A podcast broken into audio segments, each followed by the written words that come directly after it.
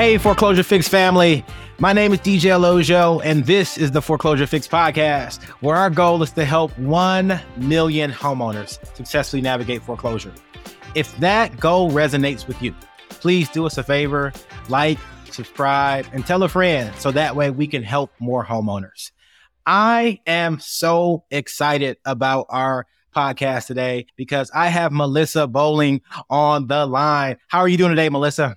I am great. I'm so glad to be here. Uh, thank you so much. Well, Melissa is a servicing expert. I get tons of questions and and people always ask me about, you know, what does the servicer do or who is this person sending me my statements? And so I thought it was beneficial to bring Melissa on today.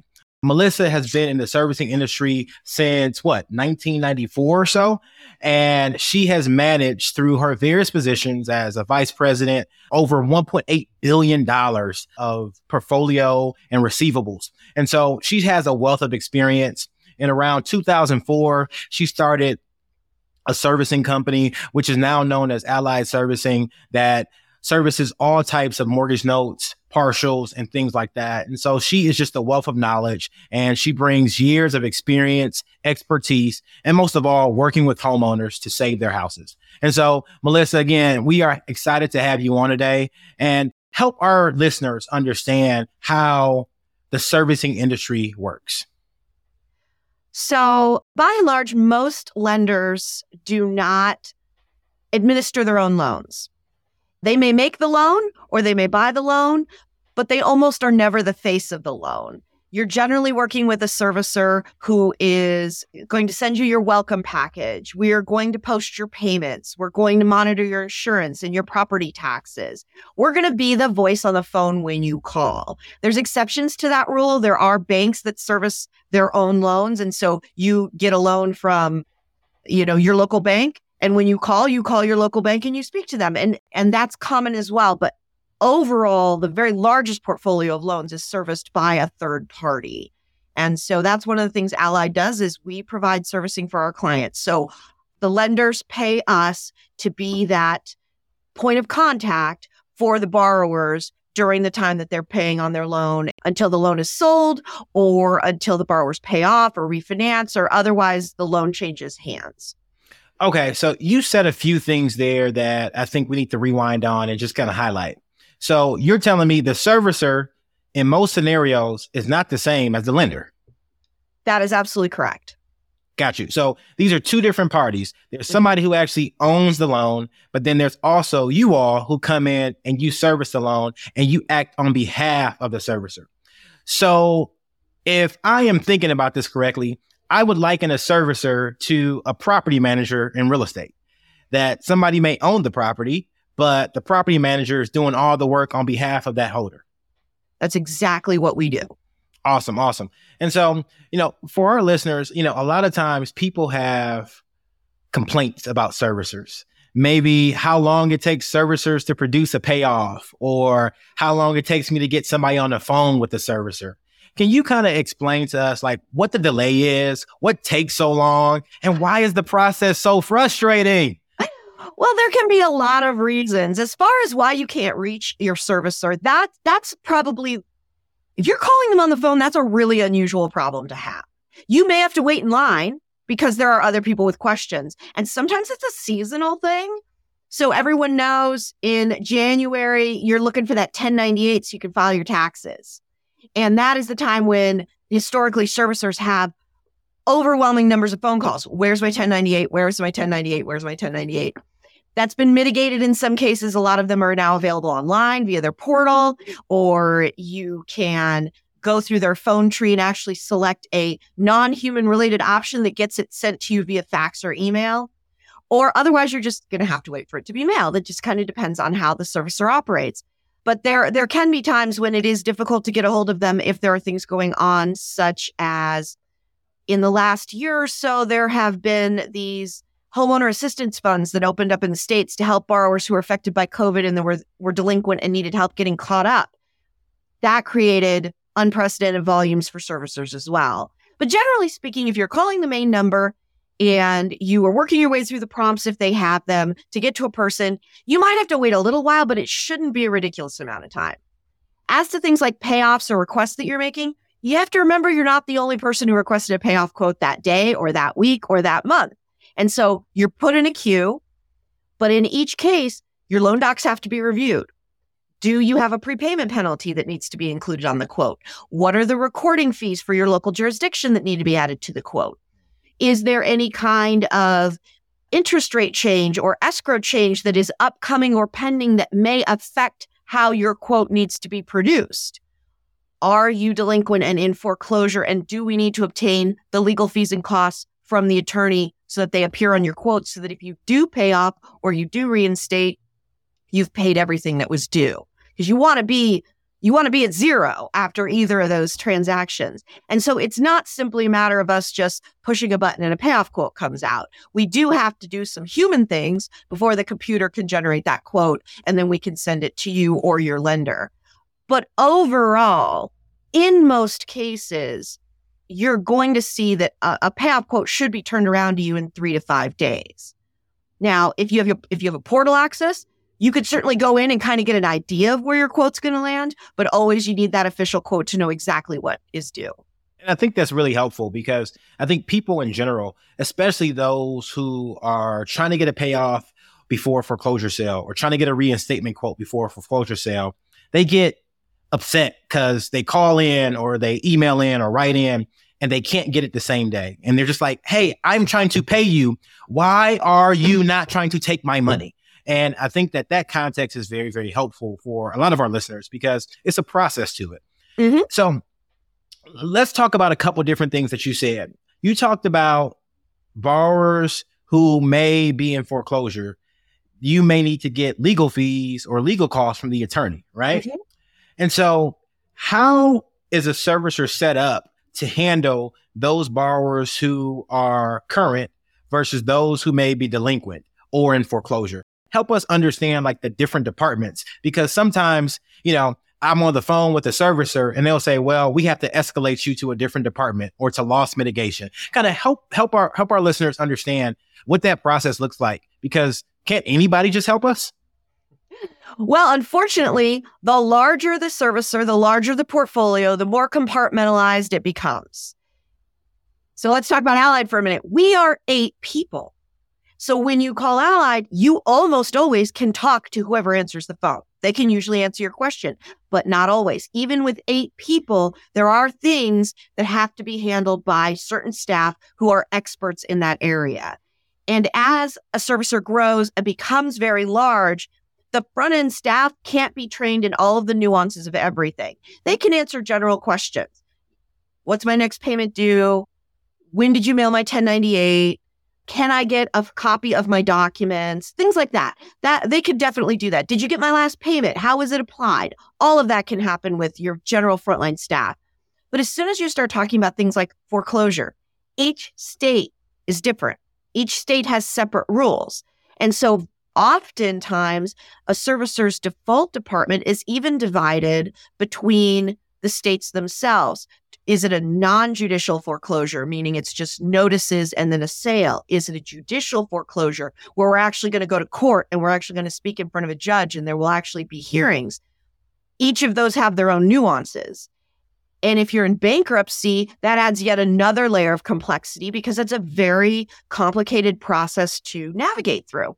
And so what they're trying to do is they're not trying to pass you off. They're trying to get you to the most expert help possible and also the one who can do the most for you. Because the further you're escalated, the better the chance is that they can do things like negotiate a payment arrangement over the phone if you're, say, two months delinquent.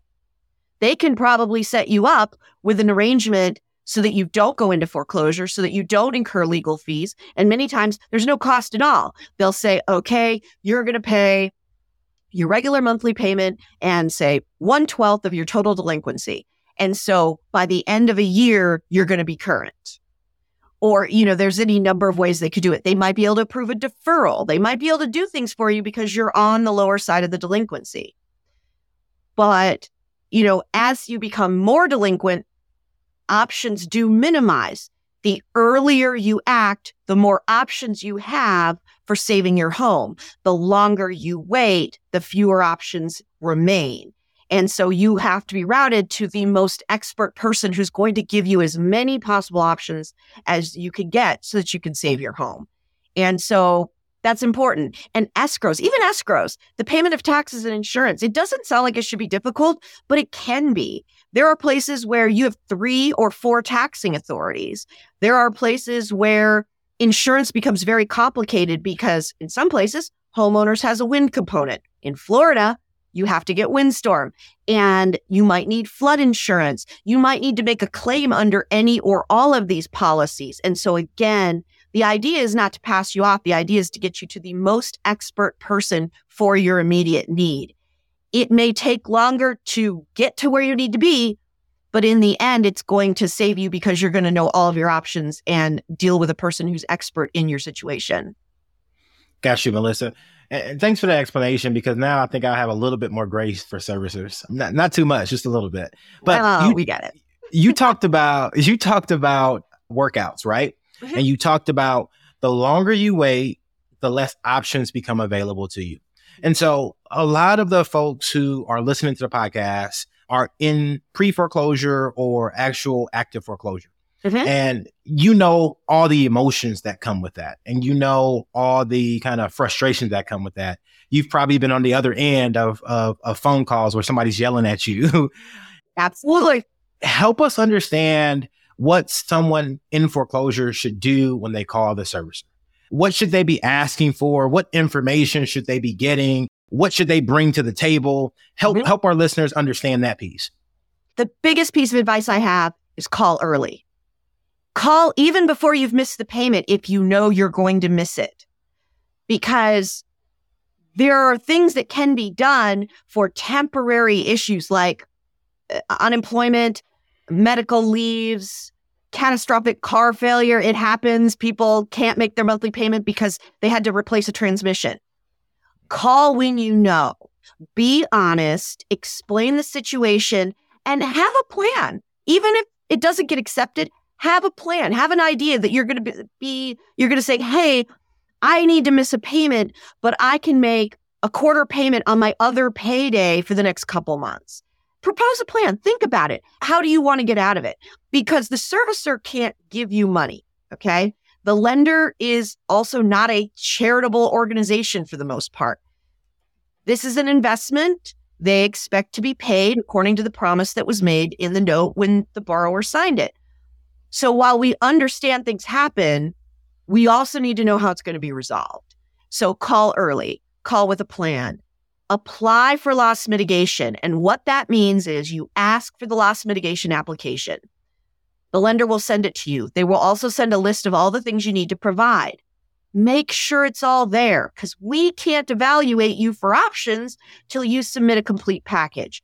Don't not send your savings account because it only has $25 in it, because then it looks like you're hiding a bank account don't not include the rest of the adults in the household because if there are five working age adults in the household, but only one of you is on the loan, we still expect those other four to contribute to the household expenses, whether that's directly towards the mortgage payment via, say, a rent payment, or whether they're carrying the utilities, or someone is responsible for the car payment, or however your arrangement works. Talk about everybody. Make sure that you are giving a realistic view of your income. I can't tell you how many applications I see where the borrower has filled out the application in good faith. They've provided all their copies, but on the application where they total their income and they total their expenses, the expenses are hundreds, if not thousands of dollars more than their monthly income. That right there, if I see that, I literally can't give you an option because you can't actually afford your regular monthly expenses. Never mind your delinquency, you can't cover your monthly expenses. And so sometimes it's a good exercise for people to understand where they are at from a budget standpoint. But complete the application, complete it by the deadline, make sure everything's in there, send more information than they ask for if you need to, to explain your situation. The better idea we have of what you're going through, what's going to happen, when the situation will resolve, you know, what kind of income are we talking about? The better chances we can come up with a plan. And the earlier you apply, again, a two month delinquency is far easier to repay and make a plan for than a one year delinquency. So it's always best contact early, ask for loss mitigation. If you submit a complete package, we have to put the action on hold until a decision's made. So that even ga- gains you some breathing space. You can be starting to put together, you know, some additional funds to try and make a down payment against that delinquency or to reinstate. You can be looking at things like local agencies that offer utility assistance. You, you have to think outside the box. If you can't make your mortgage payment, but maybe you can get assistance for utilities, internet, any number of other agencies that will help food, definitely. You you want to look at those options as well. And then what you can expect is your lender's going to, or your servicer is going to come back to you and say, okay, your lender can offer these options. Some of them are retention options where you stay in your home and you keep it. That's usually a forbearance, a modification, a payment arrangement. Then there are non retention options where, like I said, you got an application where they can't afford their monthly expenses. You're going to say, okay, we will hold off for 90 days while you put your house on the market to sell so that you can save your equity and start afresh in a home that you can afford. Or they may say, we will offer you a deed in lieu foreclosure where you basically, you give back the house instead of going through the foreclosure process. And of course, at any time, you have the option to refinance. There's never anything stopping you. Go to your local bank and credit union, the place where you do your business. Talk to them about your situation. Credit unions are great because they are far more flexible about personal situations and they have a mandate to lend in their communities. So their job is to extend credit to the people in their community. So they're a great resource, even for, I mean, I don't usually recommend getting a loan to fix a delinquency problem, but sometimes a signature loan, which requires no collateral, will get you current on your mortgage. And the payment terms are so reasonable with those credit unions that it actually saves the house and it saves your situation. And so there are options, but your, your servicer is going to bring you your options, even if the only option is you need to sell or refinance. Melissa, I, I couldn't write fast enough as you were kind of as you, as you were kind of talking there, right? I got like five or six different questions, right? No, no, no. That that's great information. One of the things that you touched on was all the stuff that the borrower needs to provide to the servicer. Mm-hmm. A lot of times, you know, I work with people, I talk with people, I deal with people on foreclosure, and they are not computer literate or they, you know, don't know how to send an email. Mm-hmm. What do you suggest they do? Like, how can those people still get these options if they can't, you know, email back and forth? They don't have to email.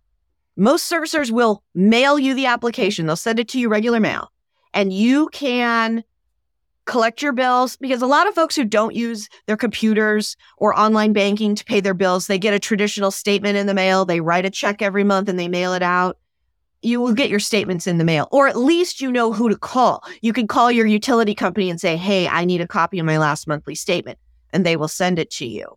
You can take those things. You can go into any, I would go to a UPS store or a library, make your copies, and then I'd put it all together and I would send it to the US Postal Service. We always recommend, I mean, I'm like a commercial for the US Postal Service. I'm not going to lie. We always recommend the flat rate priority mail doesn't matter how much you put in the envelope. If it fits, it ships for like $9 and you get a tracking number and you know it arrives. But mail it in, mail it in. We don't require email. There's never any requirement for that. Some servicers are really big and have a lot of technology where you can do it all on their on their website, but you don't have to. They have to work with folks who don't have access for some reason. Perhaps, you know, they're disabled and they can't get out to do these things, you know. And again, delinquency happens. If nothing else, the American public knows that everyone has struggled with their mortgage payments. Since 2008, delinquency has been in the news. We all know it happens. Don't be ashamed to ask someone for help. Ask a family friend, ask your banker, ask a financial advisor, ask for help. Ask them to help you put the package together. I have clients in my portfolio who are functionally illiterate. They can't read or write, but they get someone to help them so that they can maintain their home because they've um, they've achieved home ownership, which is a big deal in the US now. They've That's achieved huge. home ownership, but they get the help they need to keep it. Do not be ashamed of delinquency. Do not be ashamed to ask for help, even if it's from your servicer. We're used to it. People call us every day. How do I save my home? That's our job. Nobody wants your house. Nobody. Repossessed property, it's not the best answer for the lender because then they've got the property. They've got to they've got to clean it out. They've got to rehab it. They've got to sell it and they are going to take a haircut. That's why they offer modifications. That's why they want you to stay in your home because nobody wants to take your house. The goal though is you have to pay. So you have to pay or you can't stay. There's there's no there's no options in in in home ownership in lending. You have to pay to stay. You made a promise, you have to keep it. And that means on your first, that's on your second position home equity line of credit, that is on your utility loan if you put solar on your house. All of those when it comes down to it, a note is a promise to pay. Yeah. It's funny you say that because I work with a, a, closing attorney and like anytime, you know, you're selling a house and the borrower is signing their pack of a hundred different, you know, documents with their initial and stuff, he mm-hmm. always says, he said, look, these documents basically say in a thousand different ways, if you pay, you stay. If you don't, you won't. Right. And that, that's, that's, the exactly thing. It. And, that's exactly it. And I think you said something that I think a lot of people are, are challenged with is that, you know, the bank doesn't want your house they don't want it. They want your payments. They mm-hmm. want them on time and they want them in full, but they don't want your house, right? And so I right. think that that is a huge misconception in the industry, and I think something that homeowners, especially those who have are having financial challenges, need to really understand is that finding a way to kind of pay the the note and the mortgage and, and making sure that you are doing what you're supposed to be doing, holding up your end of the agreement is really important. And if you can't, it's not necessarily the end of the world, but you have to let somebody know you know, you can't just stop paying thinking that no one's going to do anything.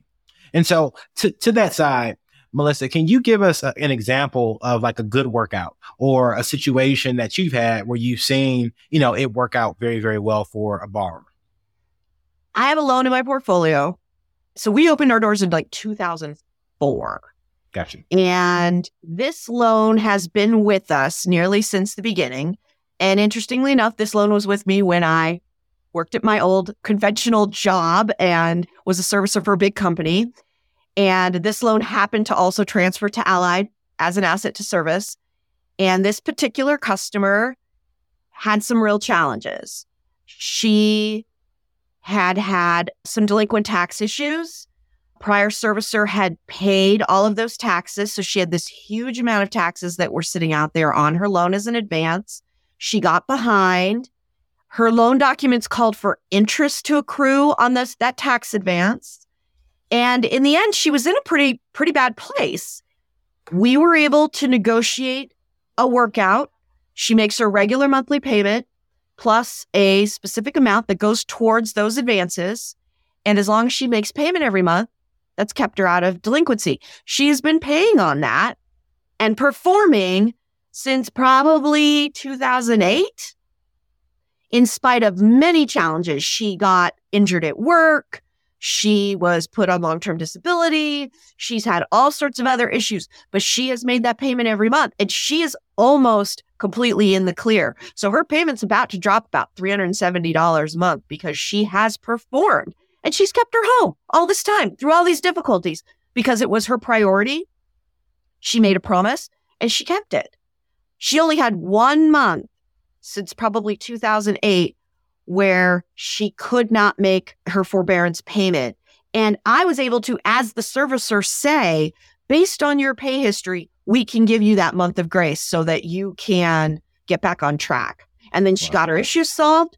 She started right back paying. And she's been this great success story. And she's she's gonna pay that house down and she's she's gonna own it. She's gonna keep it. And I think it's just great. But made contact and she kept her promises and she made her payments and she's always communicating. If something comes up, she calls as soon as it happens. She, keeps her servicer in the loop. We are just because look, we don't know why you didn't make the last two payments. We are going to assume it's because you no longer want or can afford the house. That's the assumption with silence. So communication is really key. one of the things that I've seen a lot of, and that I have a question for you on how servicers deal with, is around escrow payments, right? Mm-hmm. So I know there are many people who have escrow payments in their in their in their mortgage, you know, and so people get frustrated and people get upset because just say their normal payment was a thousand dollars a month, mm-hmm. and then all of a sudden it jumps to fifteen hundred dollars a month mm-hmm. and they're saying, Hey, I got a fixed interest rate. You know, I've been paying on this loan good for 10 years. Why are you asking me to pay $500 more a month? I can't afford that. So what would you have those people do in those situations as it pertains to the escrows? So first thing is escrow is based on the prior 12 months activities. That's all it's based off of. We look at last year what did we pay for your taxes? What did we pay for your HOA? What did we pay for your insurance? At the base of it is you take all of those amounts and you divide by 12.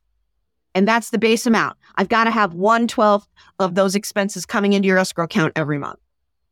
But if your taxes went up, if your insurance went up, if something hit that wasn't in the previous budget, now I have an additional amount that I've got to divide over 112.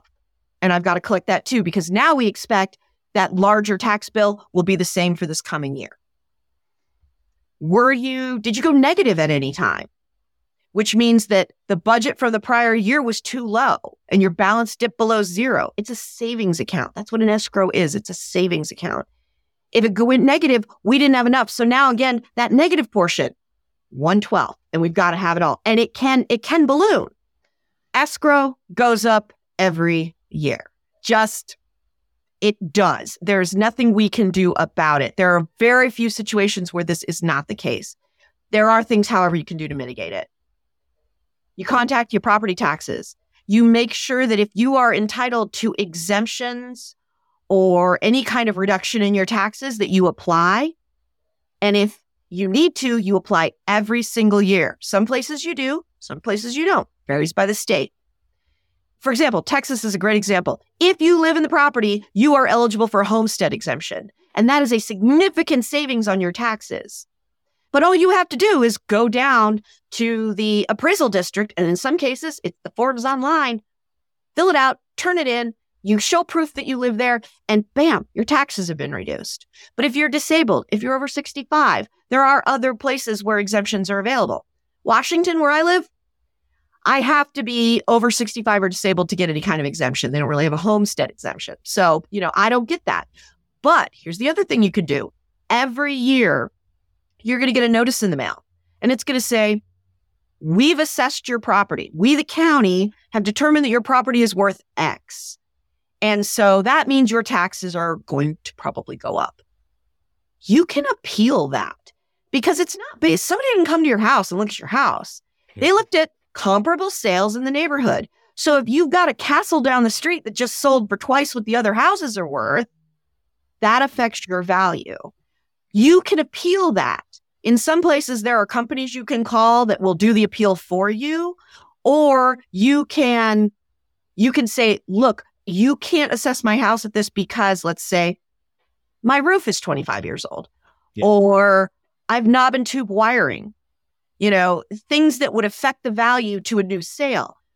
Take those steps, appeal your taxes and make sure you're getting your exemptions. That will help keep your tax bill as affordable as possible. It doesn't wipe it out, but it helps. Insurance. Most people, they get a renewal package via email or in the mail and they're like, oh, great, I have insurance next year. And they file it away. Did you look? Because I've seen insurance go up a $1,000 a year. Hmm. Every year when you get your renewal package, you shop, you call, and you find out who can give you the same or better coverage for a better premium. But that's on you. The servicer can't do it. We can't appeal your taxes. We can't get your homestead exemptions. We can't shop your insurance. Allied's tiny. So we can do things like we get an insurance bill and we go, what? And we'll call the borrower and we'll be like, Are you aware that your insurance is going up? Well, we're small. We can do that. A larger servicer, they're getting thousands of pieces of insurance mail a day, yeah. right? They can't do it. But it's on you to shop that insurance, make sure because insurance companies too, they just tend to say, oh, okay, well, it's a new year. So we're going to assume that your property increased in value by X percent because that's typical for your area. And that raises your premium. They didn't look at you personally. These are all things that are done by formulas and algorithms based on general values in the area, demographics. There's a lot of things that go into it. If, if you have an agent who is shopping your policy annually, that's probably a big help. But, you know, inform yourself. Go online. You can get a quote from an insurance agency in a couple of minutes on the phone, via the web, and don't necessarily get stuck on the big names. And and and ask around. Who do your friends and family have? Are they happy? Are they good claims coverage? Do the premiums stay reasonable? For example, I am uh legacy with USAA personally. My dad served in the military for 30 years, so I'm eligible for USAA. If you've got any kind of military background and you're eligible, go with them. My insurance, I save more in premiums per year than I pay in premiums. My discounts are higher than my premium. Hmm. Wow. Because they are specifically for the active military and veteran community. But there are other insurances that are like that. There are other memberships that can help you out. You know, definitely look into things like if, if you're older, AARP, get your discounts, apply for them. But again, homeowners associations, there is absolutely nothing you can do other than get on the board. I think that's all you can do to try and mitigate homeowners associations. So POA, HOA, any of those condo associations, any of those, not a lot you can do about that you are stuck with their increases. But on your property taxes and your homeowner's insurance, your windstorm, your hurricane, your flood, whatever insurance you're carrying, there are things you can do, but you have to do them. You have to take control of your homeownership experience. Gotcha. And Melissa, you know, another thing too I want to add is that make sure too, if you are older, a lot of states, in addition to homestead, also have a senior exemption too, where you can, you know, get rid of your school taxes because you don't have any kids school age in the house. So, like Melissa said, it is definitely your responsibility as a homeowner to find every discount, every way to save money mm-hmm. because every municipality wants more dollars to spend. Every insurance agent wants more on their premium. And it's our jobs as homeowners to try to keep as much money in our pockets as we possibly can. Melissa, with that, this is my favorite part of the podcast. I'm going to head into the bow tie round. And the bow tie round is where you get to tie one on with our guest, Melissa, right? And so we have three questions in the bow tie round. The first is the B, sorry, is for the best advice you would give someone who's in foreclosure. The O is for one thing you are grateful for right now.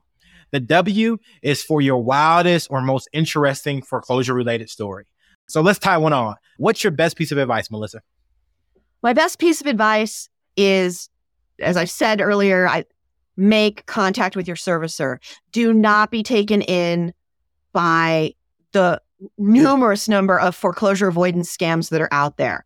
You should never have to pay for foreclosure assistance. It's free with your servicer. It's free with a reputable foreclosure assistance agency. If you're paying for it, they're not your advocate. They're not doing what you need. So contact your servicer first. They want to help you. We want you to pay. We want you to keep your home. Foreclosure, it helps no one. So communicate don't pay for assistance. Big scam. Thank you. And, and, she can't reiterate that enough. There are so many scams out there, and foreclosure assistance from the United States government is always free. And your servicer wants you to call them. That's the same reason why when you call your servicer, they answer the phone is because they want your call. Now you may have to hold, have to wait, but they want your call. So the next question is one thing you are grateful for right now. Ah, you know, but I'm grateful for a lot of things. You know what? I'm I, I'm definitely I'm definitely uh, grateful that not only do I personally enjoy my home ownership, I like that I work at a place where I can help others have that same experience. I'm grateful that I have this small company so that we can give them that personal attention to really help when they need it. Or otherwise, I've got clients I've never spoken to. They make their payment by ACH and then they pay off one day. I mean, you know, I'm grateful for all my borrowers, but You know, those those are definitely they're few and in between, but they happen. And I wish that for everyone. Nah, awesome. I am. I'm grateful that you have pink here and it matches my bow tie like perfectly with you know with the pink and black. So hey, I, I'm grateful that we co- coordinated our, our our podcast today. The last thing is, what is your wildest or most interesting kind of foreclosure related story? All right. Well, this foreclosure didn't end up with the borrower saving their home, but it gives you an idea of kind of what you can ha- have happen from a servicer's perspective. We had a property, this happened to be in Pennsylvania. This was several years ago when I first got into doing this for myself, this the servicing. We started foreclosure, and Pennsylvania is a very long state. It takes a long time. It's judicial action. Borrowers would get going in the foreclosure. We'd be a year and a half in. They would file bankruptcy. And then they would get dismissed because they didn't succeed in their bankruptcy plan. And then we'd start with the foreclosure again. And it took so long on the foreclosure that they would file again. And there was nothing barring them because there had been so much time between their filings. Mm-hmm. We did this three times, three total bankruptcies. It was seven years to get to foreclosure sale. Wow. And on top of that, when we had the sale, they did vacate the property, but they had like a foreclosure party in it. So they destroyed the inside and then they locked two dozen stray cats into the property. Wow. Hmm. This is why we don't want to take property back. Oh my goodness. I, the banks would have paid you to keep the house at that point. at that point, you're like, no, oh, oh we're good. Goodness. We're good. But that's why we don't want to foreclose because these are the things that happen. There's so much damage. I know there's a lot of cities and even some of the smaller cities where there's all that damage that occurs because the borrower leaves, they've given up, and then someone comes in, you know, you heard about it, stripping the copper, removing everything that wasn't nailed down, and even some things that are or the, the property is just destroyed before they leave. They're like, well, if I can't have it, nobody can, kind of a thing. And we don't want to get into that kind of an emotional situation. We know it's their home. We know. And people are just like, it's my home. I can't leave it. But sometimes that's the only option because you literally can't afford it and there's no way out of the hole. And we'd love to help you, but in some cases, the math is the math. And if you can't make that monthly payment in full every month, you've got to look at other options. You've got to be okay with, believe me, it is far less personally hard to sell your property on your own and move out than it is to have your neighbors see your stuff get put on the curb because you had to be forcibly removed. Yeah. So emotions run high, but start early, contact early, and let's find a solution because obviously foreclosure does not work out for us. No, it does not. You know, it does not at all. Melissa, I think today's podcast was phenomenal. I, I really appreciate the advice you have given the listeners and using your real world perspective and the things you deal in every day is so helpful to our audience. And I think will really help people light a little spark under them or, you know, light a fire under them and, and get them moving to say, Hey, the servicer is not your enemy. They are your ally. So with that, Melissa, how can our listeners get in contact with you or your company should they want to follow your journey or reach out? Or if if their loan is serviced by Allied, what, what's the best way to kind of connect with you all? So the best way to reach Allied is always via phone. We always answer. It's a human. There's a few options there. Like if you just need our address, you can press you know two or something like that. But you can call us at 877-893-0240. We are open Monday through Friday, 7 a.m. to 5 p.m. Pacific time. So we're, we're behind all the East Coasters. But we're always happy to speak with you at any time about your loan. You can also email us. Our general mailbox is info, so that's I-N-F-O, at all, A-L-L, servicing.com. And that mailbox is monitored by the two owners, one of which is myself, so you will definitely get an answer or you'll get you'll definitely get to the right person to give you what you've requested. So those are the two best ways. And of course, if you are a customer with Allied, log into the portal, allservicing.com, borrower registration, client registration, however you need to reach us, there is information for you online as well. Please note if you are not a customer of Ally, you don't want to call them to talk about your loan. They really can't help you. Can help you. So make sure you're calling your servicer, right? So again, Melissa, we appreciate you joining our podcast today and appreciate your great advice. You are going to be hard to beat. So with that, hey, this wraps another episode of the Foreclosure Fix podcast. Please like and subscribe and leave us a review. It really helps us get out to more people who can use this beneficial information. With that, thanks for being a part of the show today. And again, thanks for being a part of the Foreclosure Fix family. We love you. God bless you. The views and opinions on this podcast are for informational purposes only and should not be construed as legal advice. If you have a specific legal question, we highly recommend you contact a qualified legal professional.